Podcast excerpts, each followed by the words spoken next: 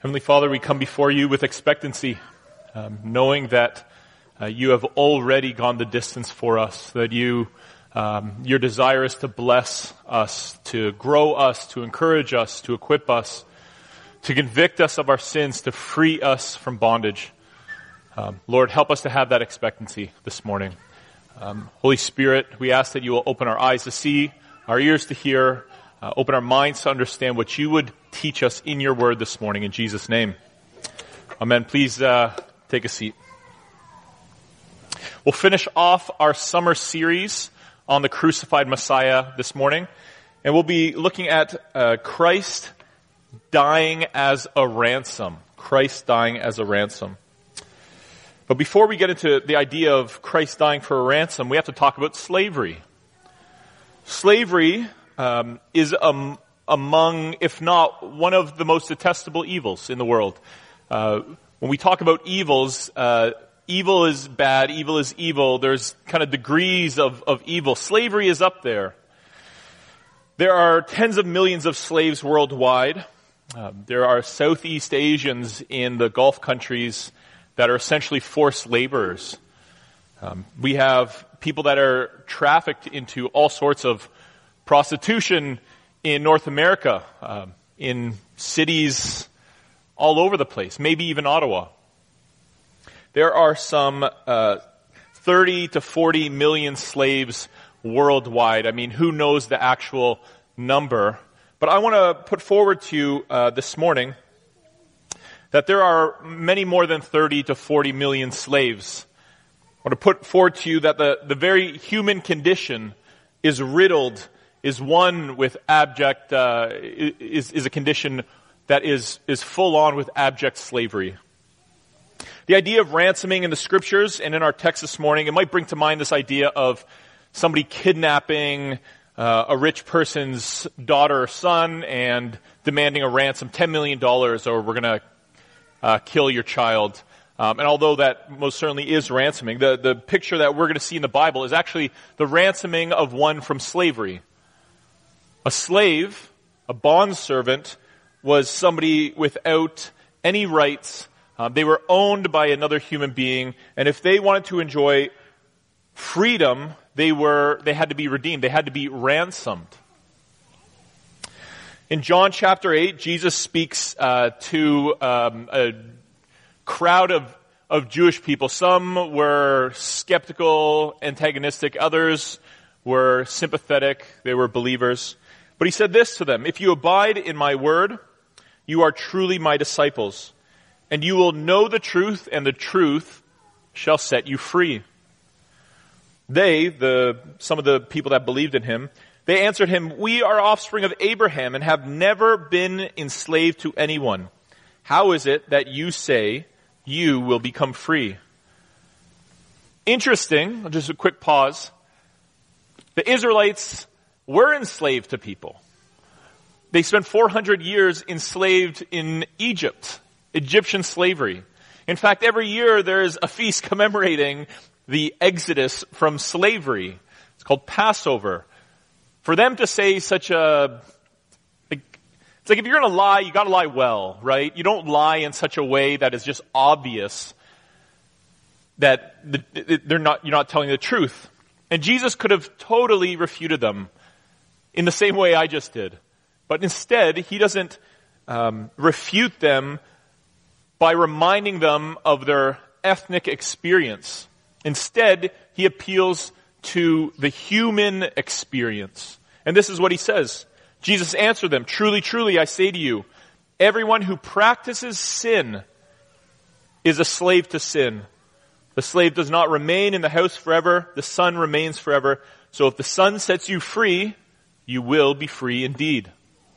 Notice, guys, we do the Passover every year. No, no, no. He doesn't mention, he doesn't mention that. He said, if you practice slavery, or if you practice sin, you are, uh, you are a slave to sin. You are in bondage. You are a slave. And Jesus said it to a group of people 2,000 years ago, but he says it to us this morning. There is most certainly slavery uh, throughout the world.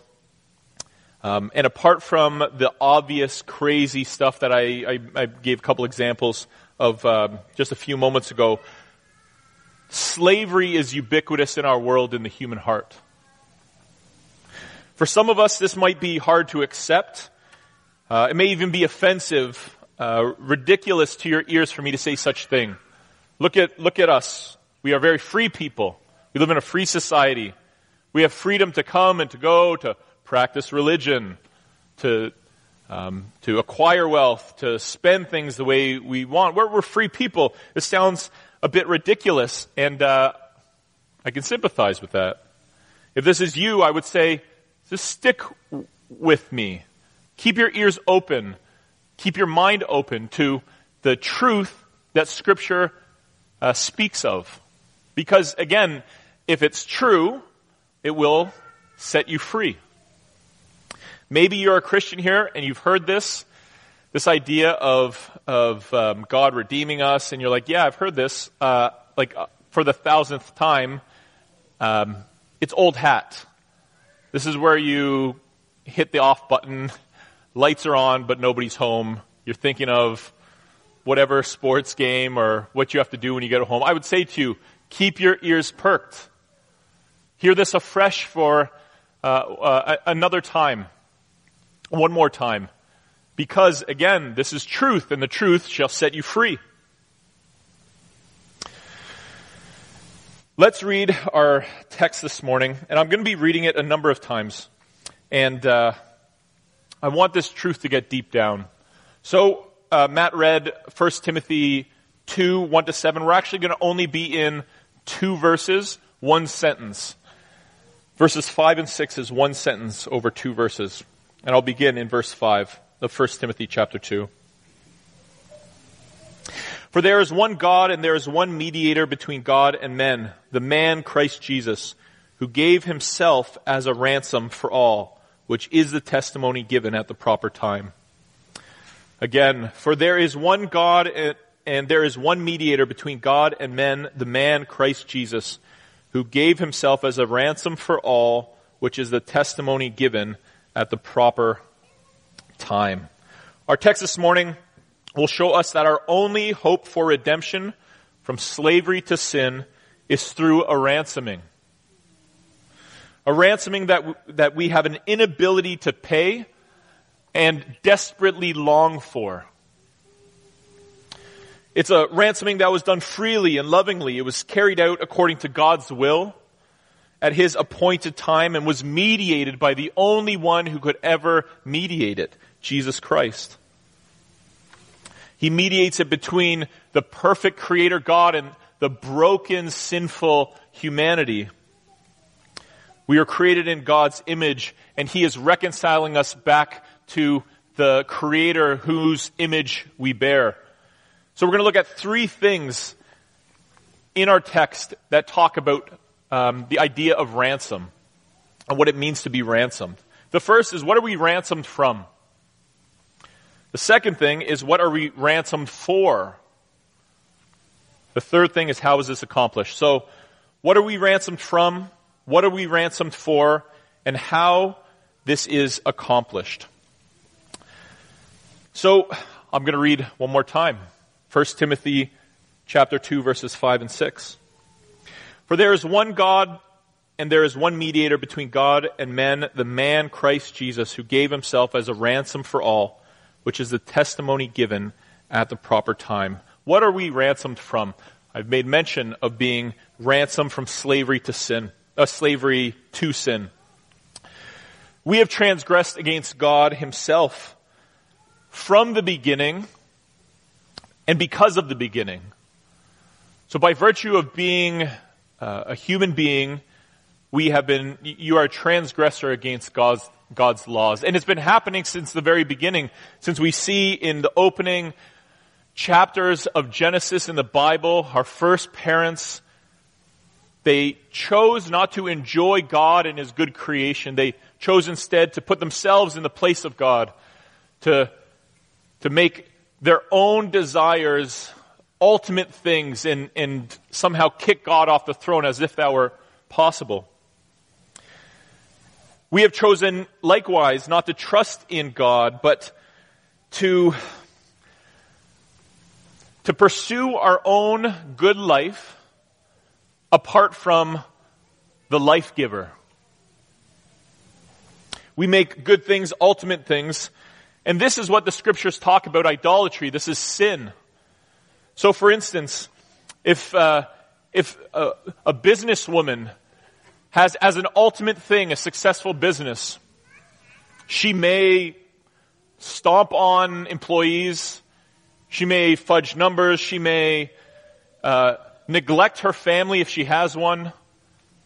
Because the ultimate thing has to be achieved. The ultimate thing has to be accomplished. The single person who has uh, the, the, the good desire to be married, to be in a relationship, making that the ultimate desire, will pursue that desire, again, a good desire, in an ultimate way that if they don't get in a relationship, their life isn't, it pales, it's not worth living. Or if they get in a relationship and heartbreak happens, devastation, so that life doesn't seem worth living. And I don't mean in the moment when emotions are high, but just all the time. The mother who is desperately in love with their child, that makes their child the ultimate thing. If the child, God forbid, passes away or goes wayward, that mother's existence, everything she's put her hope and, and everything that she's put her identity in crumbles, making a good thing an ultimate thing. The married man of 15 years who is just, he wants some adventure and his eyes start to wander. His desires start to wander.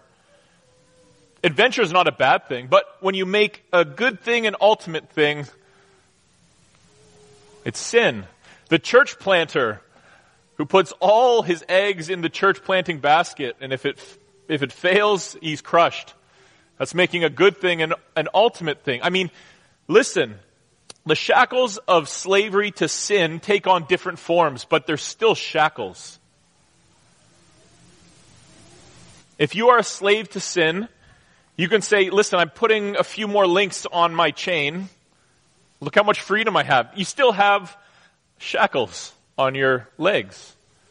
If you paint your shackles a nice color, beautiful, glitter, if you're so glittery like that, there's still shackles. Or if you ignore them and say, there is no shackles on my feet, it doesn't change the fact that there's not shackles on your feet. It means you're delusional. Slavery to sin takes different forms, but it's still slavery. But it's not just slavery to sin that we're ransomed from. It's also slavery from this world and slavery, um, um, sorry, a ransoming from slavery from this world and slavery from false religion and false and evil philosophies. The apostle Paul says in Galatia, uh, Galatians chapter 4, um, that Jesus not only saves Christians from slavery to sin, but also sl- sets them free from slavery to the world, false religions, evil religions, philosophies. And he says this in verse 7 of chapter 4. So you are no longer a slave, but a son, and if a son, then an heir according, or an heir through God. Verse 8, formerly when you did not know God, you were enslaved to those that by nature are not God's. But now that you have come to know God, or rather to be known by God, how can you turn back again to the weak and worthless elementary principles of this world? Where slaves, uh, whose slaves you want to be once more? It means that through Jesus, we are welcomed into God's family, no longer slaves, no longer slaves, but sons and daughters. And that means our previous slave masters no longer have authority over us. So for the Somali man who comes to the Christian faith, genuine faith, the, the, the evil slave master of Islam is no longer over him. The student who is uh, headlong into a philosophy degree, eating stuff up, comes to faith, no longer are they subject to narcissistic or reductionistic philosophies that belittle God, that belittle His, His, um, His creation and Him as creator, that, that talk about Christ as uh, a fairy tale or as uh, one of many different insurrectionists 2,000 years ago. To the Christian sitting in the pew, it means um, the Christian in the pew that, that thinks Christianity, whether consciously or just as a matter of everyday practicality, lives the Christian life in such a way that, that they think good deeds will merit ultimate love from God towards them. You are no longer slaves to that evil master. Sons and daughters of the living God, God saves us, ransoms us from the world and from slavery to false and evil religion and philosophies. There is complete freedom that awaits. If you are here struggling with your faith, curious about the faith, true freedom awaits. We are ransomed. It means we are no longer, again, answerable to our former slave masters. There's a beautiful scene in at the end of 12 Years a Slave when um, is it Solomon Northup, his old friend from New York, comes and through the sheriff, he's essentially a free man and he's getting in the carriage. And as he's walking, his slave master is calling him names and saying, "You're my slave. I paid for you." And he disregards that that slave owner because he's no longer a slave. And that is a beautiful picture of what it means to no longer be in slavery.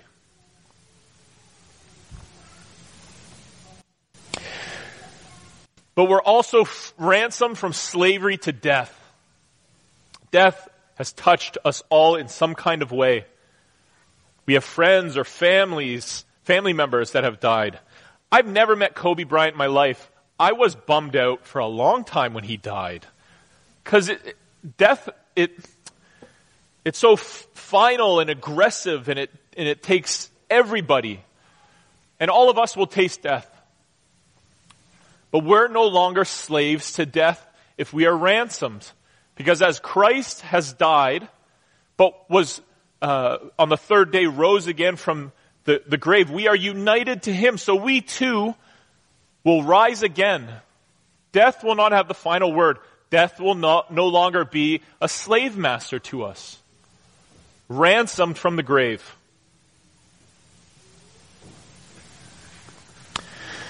So we are ransomed from slavery, but we are also ransomed for something.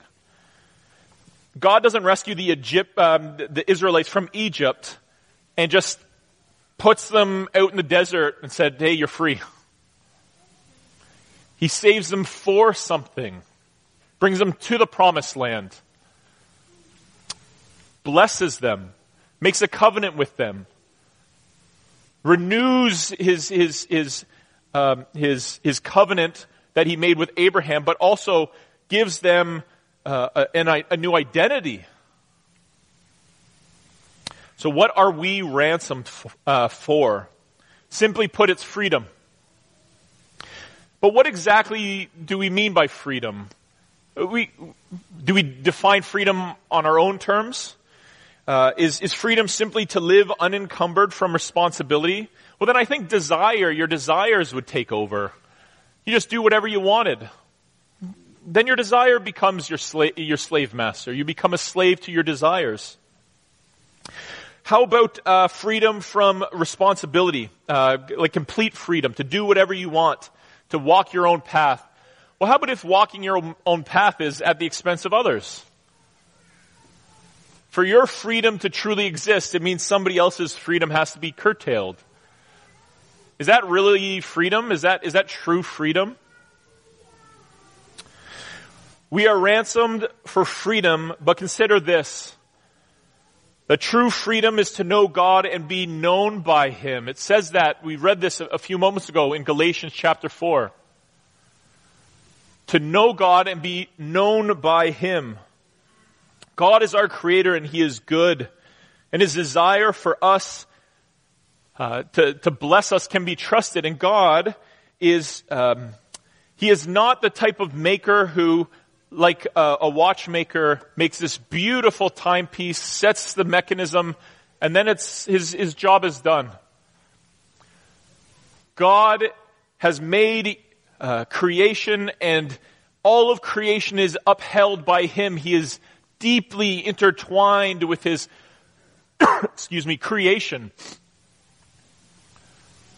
that he is active in his creation and he has created the cosmos and at the very at the very pinnacle of all of his creation is you and I, is humanity, because we are made in his image. We are image bearers of God. Male and female, whatever language you speak, wherever you come from, if you are a human being, you're an image bearer of God. And you are at the pinnacle of His creation. God does not want a relationship with the environment. He doesn't want, not want a relationship with uh, any kind of animal or a relationship with the stars. He wants a relationship with you and I. He is deeply, deeply, deeply, deeply involved in His creation. As image bearers, we are made to enjoy this deep friendship with God. This is what true freedom is. To live in the way that we were created to live.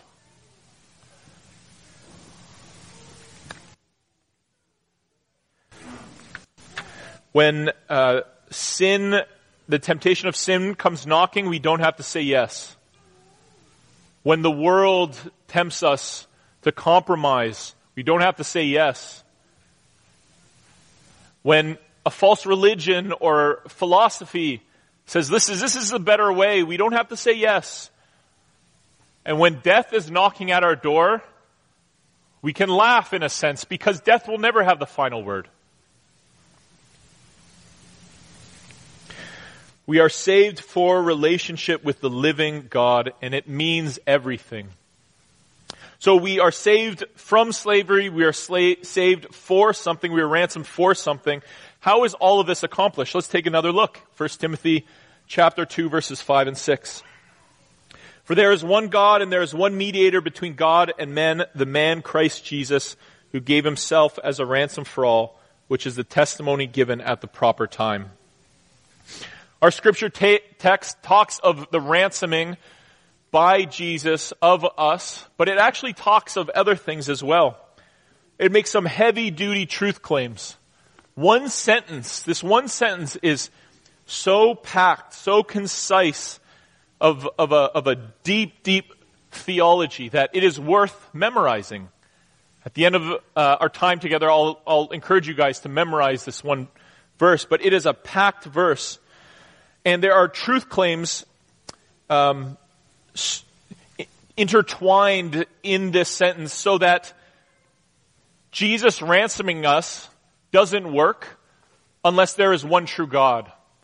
Jesus ransoming us doesn't work unless we truly are sinful and God truly is holy. The ransoming of us by Jesus, it doesn't work if the incarnation is a joke or if it's, if it's false. The ransoming us from slavery doesn't work if God didn't send Christ to freely give himself in a specific time, in a specific place. Um, these truth claims are um, very much intertwined. Christine actually helped me with this. Uh, I've never heard of this before, but I totally heard of it before. The theory of irreducible complexity. And could you put up uh, the slides? This is a great example of the theory of irreducible complexity. Because the mousetrap doesn't work unless each of its component parts are there. So I'm not talking about a fancy dancy mousetrap. I'm talking about the standard Victor mousetrap, not Victor's mousetrap. I have no idea if Victor has mousetraps. This is a Victor mousetrap.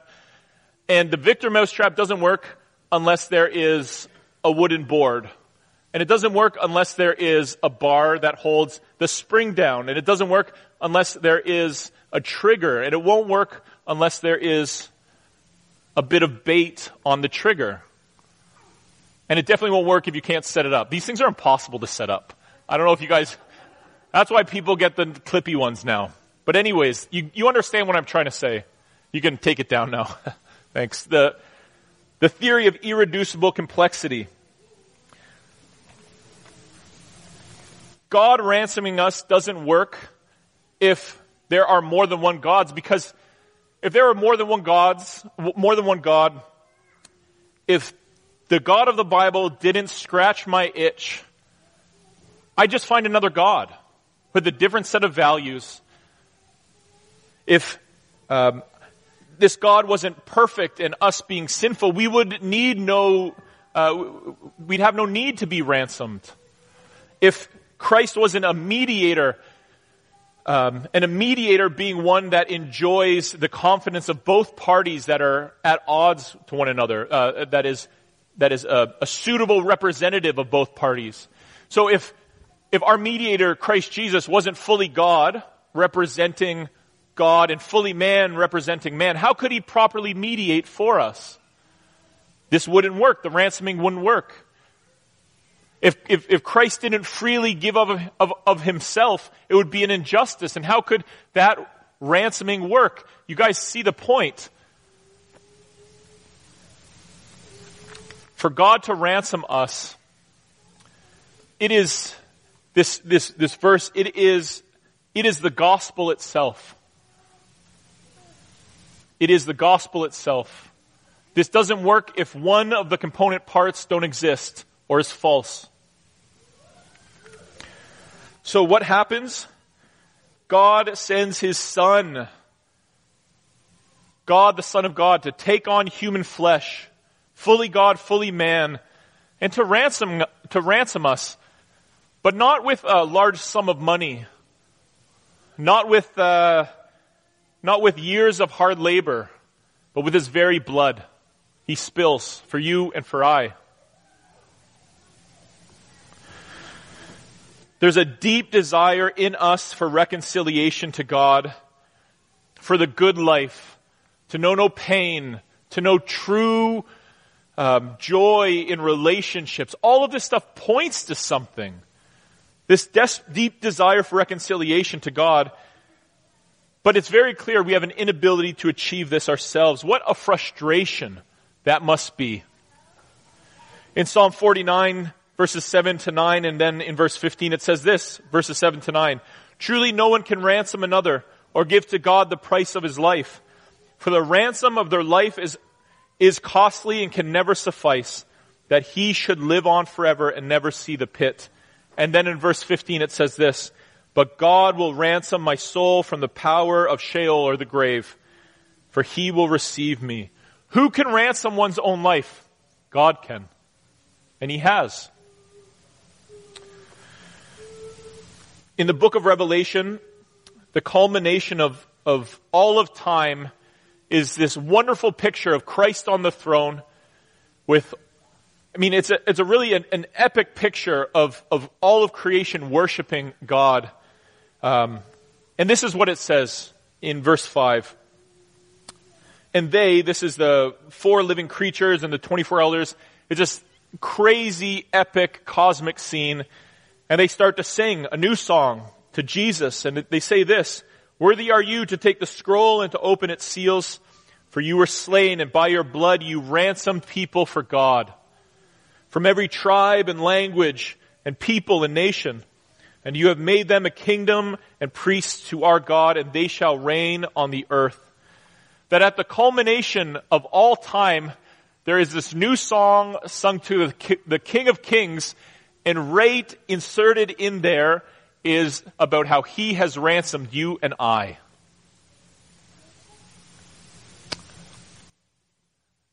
Your life is worth something. There's purpose for your life a wonderful picture. I will encourage you guys now to, to read uh, and read and read and memorize this one sentence and to think about how you were ransomed. To think about how God is the creator, the one and only creator, how Christ is our mediator between us and God. how Jesus is fully man, fully God, how he ransoms us by his blood freely, lovingly, and how it was done in a specific time in a specific place, and it is finished. And read this over and memorize that. Let that form you this week, next week, the week after, your whole life. Here's the thing this is why we need to be reminded. If you're not a Christian, if you've never come to a saving faith, today, like I've, laid out the case for you. Come to a saving faith in Christ Jesus. Be free from your slavery. But if you're a Christian, don't wander back into slavery. Don't do it. You don't have to. The Israelites are in the desert. They know they will be delivered into the promised land. They've seen God's mighty work.